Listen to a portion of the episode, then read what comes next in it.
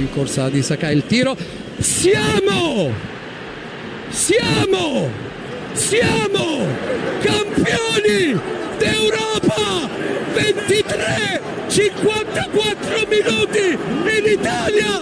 L'Italia è campione d'Europa per la seconda volta nella sua storia! La parata Donnarumma! Italia campione d'Europa, Inghilterra ancora una volta secco. Benvenuti a In The Box, il podcast sul calcio inglese. Vi parla come sempre Paolo Avanti. In questa puntata torniamo dunque su Italia-Inghilterra, poi parleremo del mercato del Manchester United e infine daremo l'addio a un grande del passato.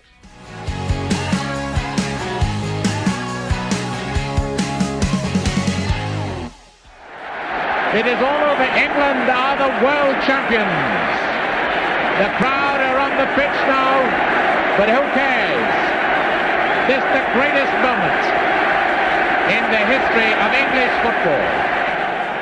Era il 30 luglio 1966 quando l'Inghilterra si laureava campione del mondo e quello resta ancora l'unico trofeo vinto dai Tre Leoni. Anche questa volta qualcosa non ha funzionato, ma mai come in questo europeo l'Inghilterra è stata così vicina dal vincere. Cerchiamo di capire cosa però non ha funzionato, se è giusto mettere Southgate sul banco degli imputati mentre impazzano gli sfottò degli italiani nei confronti degli inglesi. Ne parliamo con i miei abituali compagni di viaggio, Stefano Cantalupi, ritornato dopo aver seguito da inviato l'Europeo. Ciao Stefano. Ciao, ben ritrovati a tutti. E da Londra Pierluigi Giganti. Ciao Pierluigi. Ciao, ciao a tutti. Ma abbiamo anche un collega inglese trapiantato a Milano, Sheridan Bird. Ciao Sheridan e grazie di aver accettato il nostro invito. Ciao, piacere mio, ciao a tutti. Allora Sheridan, era da tempo che avevamo in mente di invitarti, ma per pura crudeltà abbiamo scelto di farlo dopo che l'Italia ha battuto l'Inghilterra. Sei sopravvissuto agli sfottò degli italiani? Sì, certo, certo, per qualche...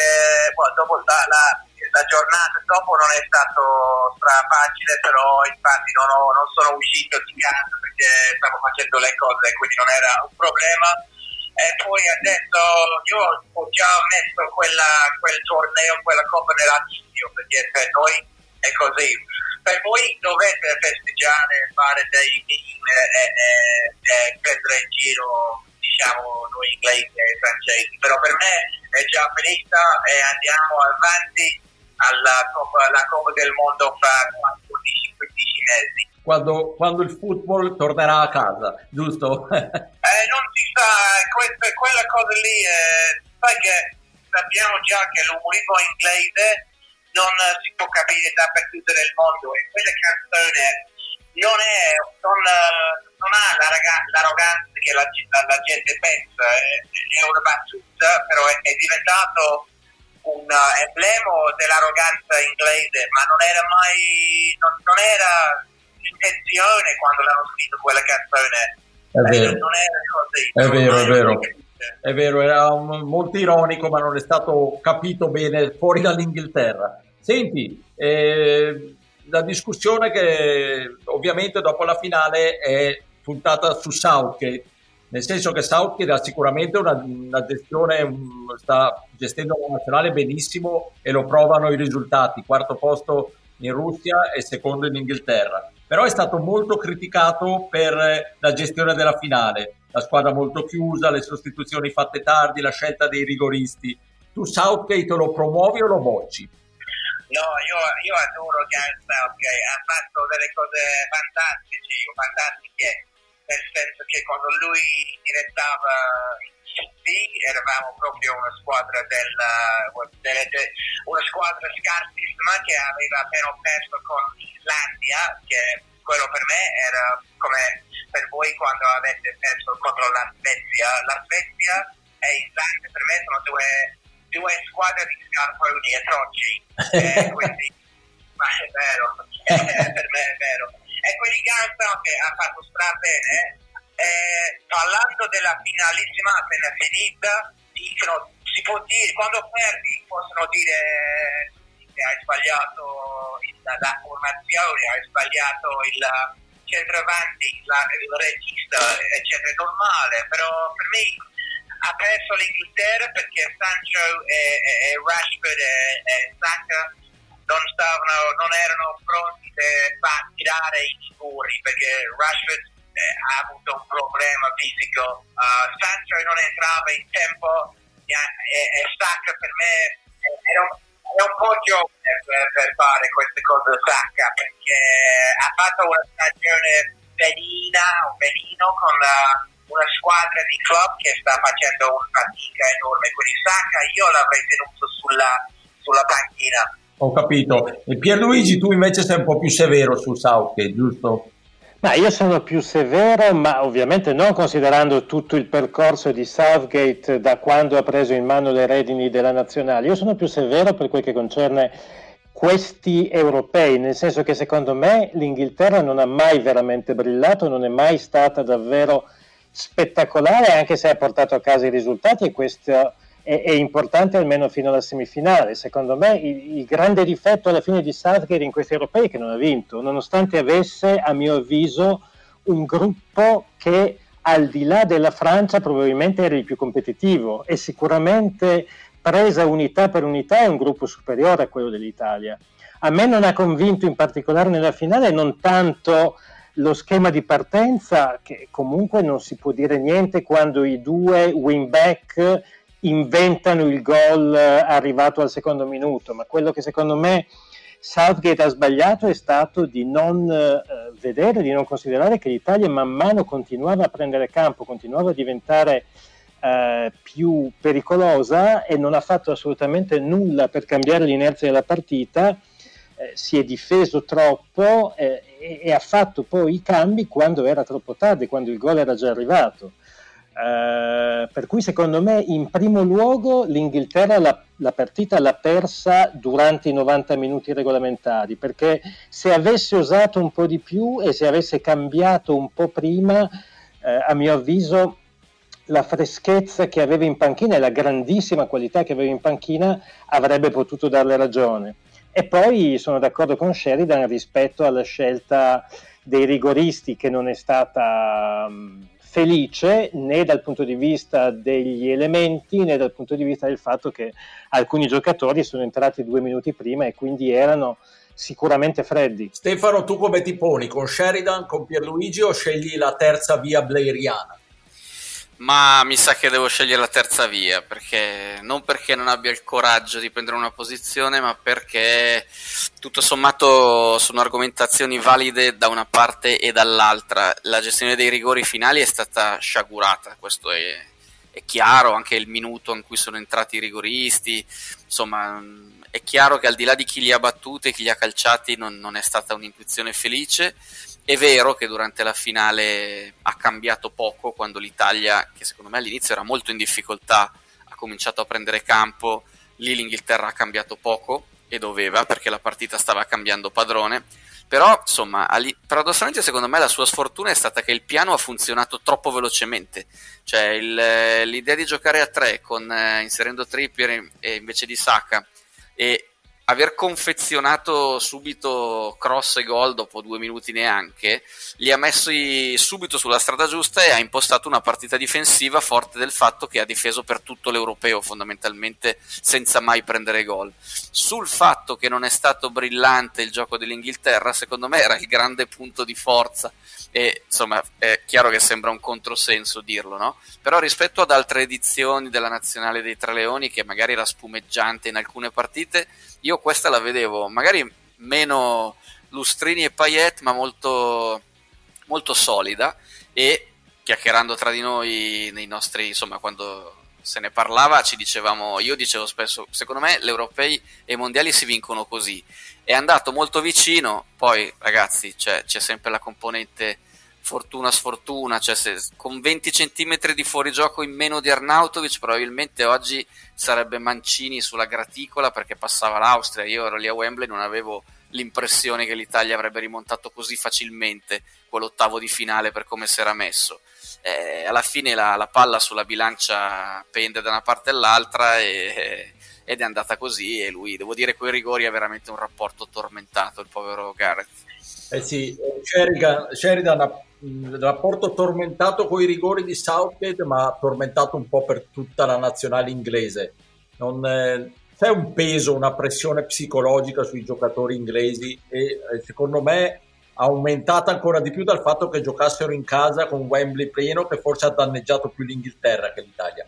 Ma c'è questo peso forte, cosa ne pensi? Eh, veramente non lo so perché ai mondiali di Russia contro Colombia e Inghilterra abbiamo vinto una, una, una e quindi eh, noi abbiamo la speranza era che era, era, era, era morta diciamo, la maledizione, maledizione. Non, non abbiamo vinto contro Colombia con i rigori quindi la pressione c'è sempre però questi sono i giocatori che giocano nella, nella, Champions League al di là di Saka che non è, non è che vogliono essere cattivo uh, sono, sono giocatori che giocano nel Champions ogni, ogni stagione, ogni settimana quindi la c'era anche in Italia infatti abbiamo visto Giorginio fa le cose che che non fa mai eh, sbagliare certo. quindi um, parlando della cosa della tattica, l'approccio dell'Inghilterra, si è, è saputo che Gareth Southgate e sua squadra, il suo gruppo, c'era anche, c'è anche Steve Holland che ha vinto la Champions sulla panchina del, del Chelsea. Loro avevano capito che per vincere queste coppe, cioè sette partite in quattro settimane, è molto importante non prendere gol. E perciò eravamo io ero molto felice anche altri tifosi giornalisti per il fatto che la nostra difesa era molto compatta e solida e così dici che Inghilterra può giocare un calcio spumeggiante poi fuori dopo gli ottavi o ai quarti o giocare un calcio leggermente difensivo ma va tra i rigori distanza dalla, da, da alzare la coppa, io prenderei ovviamente il calcio più intelligente, più pragmatico e certo. la possibilità di vincere. Per me il calcio su... non voglio citare Mourinho troppo perché per me Mourinho è un po' alla frutta, però una volta Mourinho diceva che se vuoi entertainment dovete andare al cinema. Sì, sì, sì, meglio brutti ma vincenti. Va bene. Cer- sei d'accordo, no? Brutti ma vincenti è meglio. Sì, uh, sì, per sette partite, per una coppa, un torneo. Per, sì, per questi tornei qui, eh, certo. No, ma infatti il fatto che fino all'Italia giocava un calcio molto, molto moderno per loro e dinamico nel girone eh, per qualche parte delle partite contro uh, Austria e, e, e, Belgio. Poi contro Spagna è stata, è stata molto più all'italiana, se si può dire, perché certo. non è un insulto perché l'Italia ha vinto, quindi io potrei dire qualsiasi cosa e non cambia il fatto che la Coppa è qua, a, a, da qua in Italia. quindi l'Italia ha giocato questo calcio nuovo, uh, exciting di, di mancio fino a un certo punto, poi contro la Spagna è tornata ed essere intelligente e non molto mm, scintillante, però certo. ripeto, la Coppa sta qua a Roma Bene, bene. Sheridan, ti ringraziamo, ringraziamo Sheridan Bird, siamo pronti a ospitarti in futuro se, se vuoi partecipare a questo podcast ben volentieri senza aspettare una sconfitta dell'Inghilterra, magari ti chiamiamo per parlardi qualcos'altro. Ah, volentieri, eh, ripeto che mi che è dopo una sconfitta abbastanza dolorosa che sono qua a parlare con voi, però quando incomincia la Champions, in quale le, le squadre inglesi hanno proprio vedere, eh, sarei molto contento di parlare con voi che dopo questa settimana la mia voglia di parlare di, questa, di questi europei sta, uh, ogni giorno diventa più uh, di fatto, però è un mio piacere parlare con voi e ci sentiamo per la prossima stagione dei club, volentieri ragazzi. Benissimo, grazie mille Sheridan, un saluto.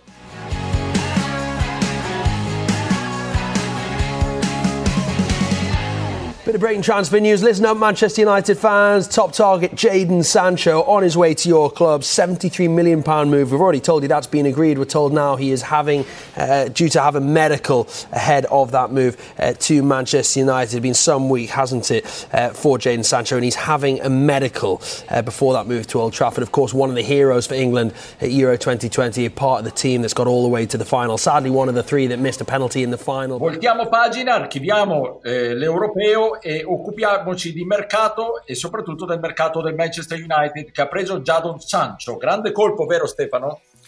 Sì, grande colpo. Certo che parlare di lui dopo che è entrato nella storia dalla parte sbagliata, insomma, con, con quel rigore eh, non è forse il momento migliore, però si tratta di un grandissimo giocatore che ha già accumulato anche in un altro campionato, quello tedesco, esperienza internazionale.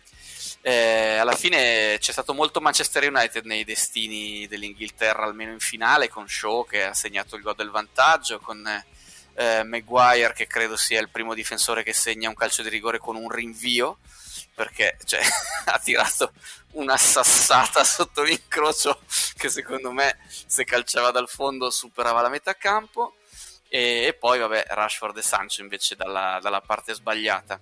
Tornando al mercato senza volerci dilungare troppo eh, Sancho è un giocatore che sicuramente ti può far fare un salto di qualità ulteriore anche se davanti è una squadra lo United ben fornita.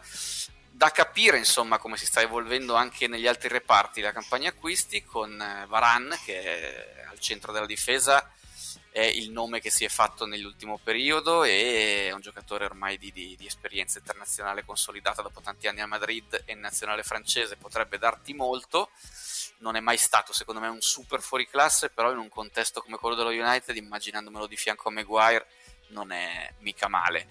E poi per il centrocampo ho sentito si stava facendo il nome di Camavinga che è il golden boy insomma del calcio francese che sarà della prossima generazione anche eh, secondo me dei, dei, grandi giocatori internazionali vediamo se, se lo United si porta avanti comunque con queste premesse dovrebbe, non dico aver colmato forse interamente il gap con il City, ma, ma già non c'eravamo lontanissimi in questa stagione come si è visto anche nello scontro diretto, quindi continuano a muoversi i Red Devils. Sei d'accordo Pierluigi? I Red Devils sempre più forti? Sì, sono d'accordo e volevo soffermarmi un attimo su Sancho perché comunque Sancho è giovane ma ha già giocato quattro anni in Bundesliga di cui tre da titolare con medie che sono notevoli per quel che riguarda gol più assist a partita, perché in tre anni ha fatto 0,88, 1,06 e 0,77. È vero che la Bundesliga non è la Premier, però sono numeri di tutto rispetto. Io penso che nonostante lui sappia giocare in mezzo e ha giocato così l'anno prima sulla sinistra, alla fine credo che Solskjaer lo faccia giocare a destra e possa dare quell'ampiezza al gioco del Manchester United che spesso manca, perché è vero che c'è James, però insomma non possiamo paragonare un giocatore come James a uno come Sancho e poi sull'altra fascia c'è Rashford che tende molto di più a tagliare per vie interne, quindi è anche una tipologia di giocatore che secondo me fa bene allo United e credo che possa far fare un ulteriore salto di qualità. Poi, insomma, se consideriamo anche Varan, che secondo me è un eccellente giocatore, e soprattutto se consideriamo il delta tra Varan e chi sostituirebbe, cioè Lindelöf, credo che non ci sia dubbio sul eh, potenziale passo in avanti dello United. Un leggero salto di qualità, direi.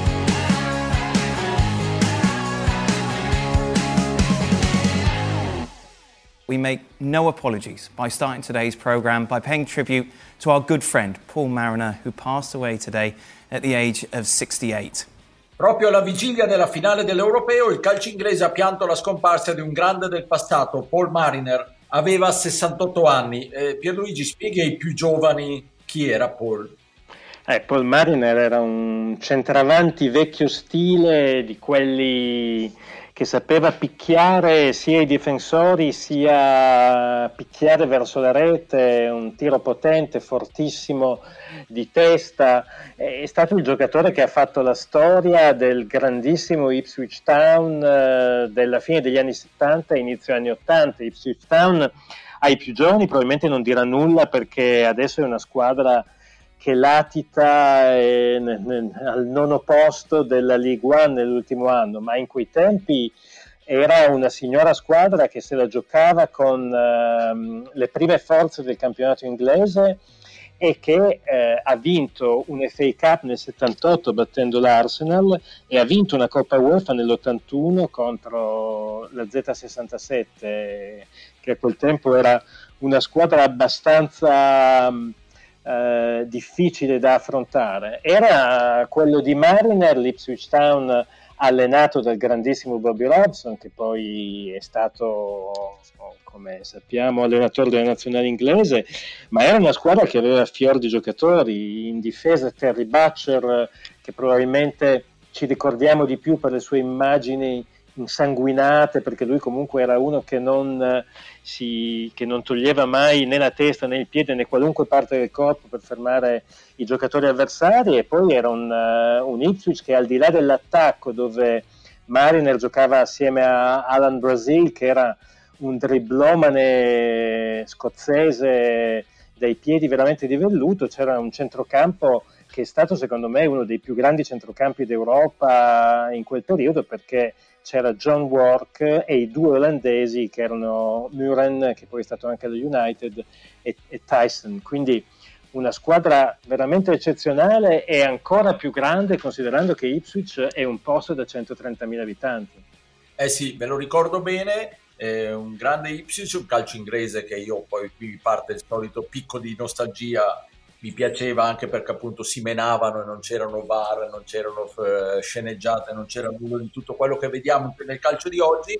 Stefano, ti risparmio un commento anche perché tu hai la fortuna di essere più giovane rispetto a me e Luigi e l'Ipswich Town non te lo ricordi, giusto? Ma infatti ho lasciato a voi l'incombenza, ecco, che altro perché insomma diciamo che quello che puoi vedere coi video non è proprio come averlo visto magari con i propri occhi, se, se avete visto con i vostri occhi non lo so, ma almeno era nella vostra epoca, che non è la mia.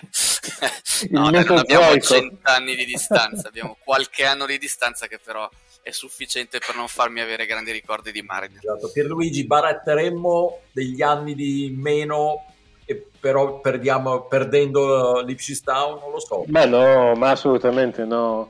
Viva l'Ipswich Town eh, e viva gli anni in più. No, devo, devo dire che quello era un, un, calcio inglese che era meno visto di adesso perché comunque eh, sia le trasferte in Inghilterra accadevano un po' di meno perché i collegamenti erano un po' più complicati eh, e poi era molto meno visto in televisione, per cui le piccole piccole chicche che si riuscivano a vedere qua e là erano ancora più gustose, però era un, un calcio inglese splendido, molto diverso da quello europeo e questo gli dava un fascino davvero particolare. Poi, insomma, partite a Portman Road eh, era veramente scendere all'inferno, altro che Wembley. Ma infatti, eh, e chiudiamo eh, questi giorni di grandi spot degli italiani sugli inglesi e, no, io da appassionato di Inghilterra e di inglesi cercavo ogni tanto di, eh, di difendere il, eh, la posizione inglese, c'era tutta una serie di discussioni con amici, di colleghi, ma cosa ci trovi nel calcio inglese, perché come sei così pazzo del calcio inglese? È difficile capirlo nel giorno d'oggi con calcio molto omologato. E sono stati quelli gli anni in cui era veramente una cosa diversa, che tu ti appassionavi al calcio inglese eh, perché era veramente un pianeta eh, diversissimo da tutto il resto, non necessariamente il meglio, ma era un'altra cosa. Il nostro amico e grande giornalista Roberto Gotta eh, diceva addirittura che il confronto con il resto del calcio era come se fosse la NCAA, il college basket, un mondo folle dove si vigevano regole diverse da, dal resto del calcio. E in effetti è così, da lì è nato tutto e quindi per colpa dell'Ipswich Town adesso vi dovete sorbire il nostro podcast e con questo vi saluto, vi do appuntamento alla prossima puntata. Un saluto per Luigi Giganti. Ciao, ciao, alla settimana prossima. E un saluto al ragazzino Stefano Cantalupi. Ciao, Stefano. Eh, ragazzino, ormai negli anta, ma comunque ciao a tutti, alla prossima. alla prossima.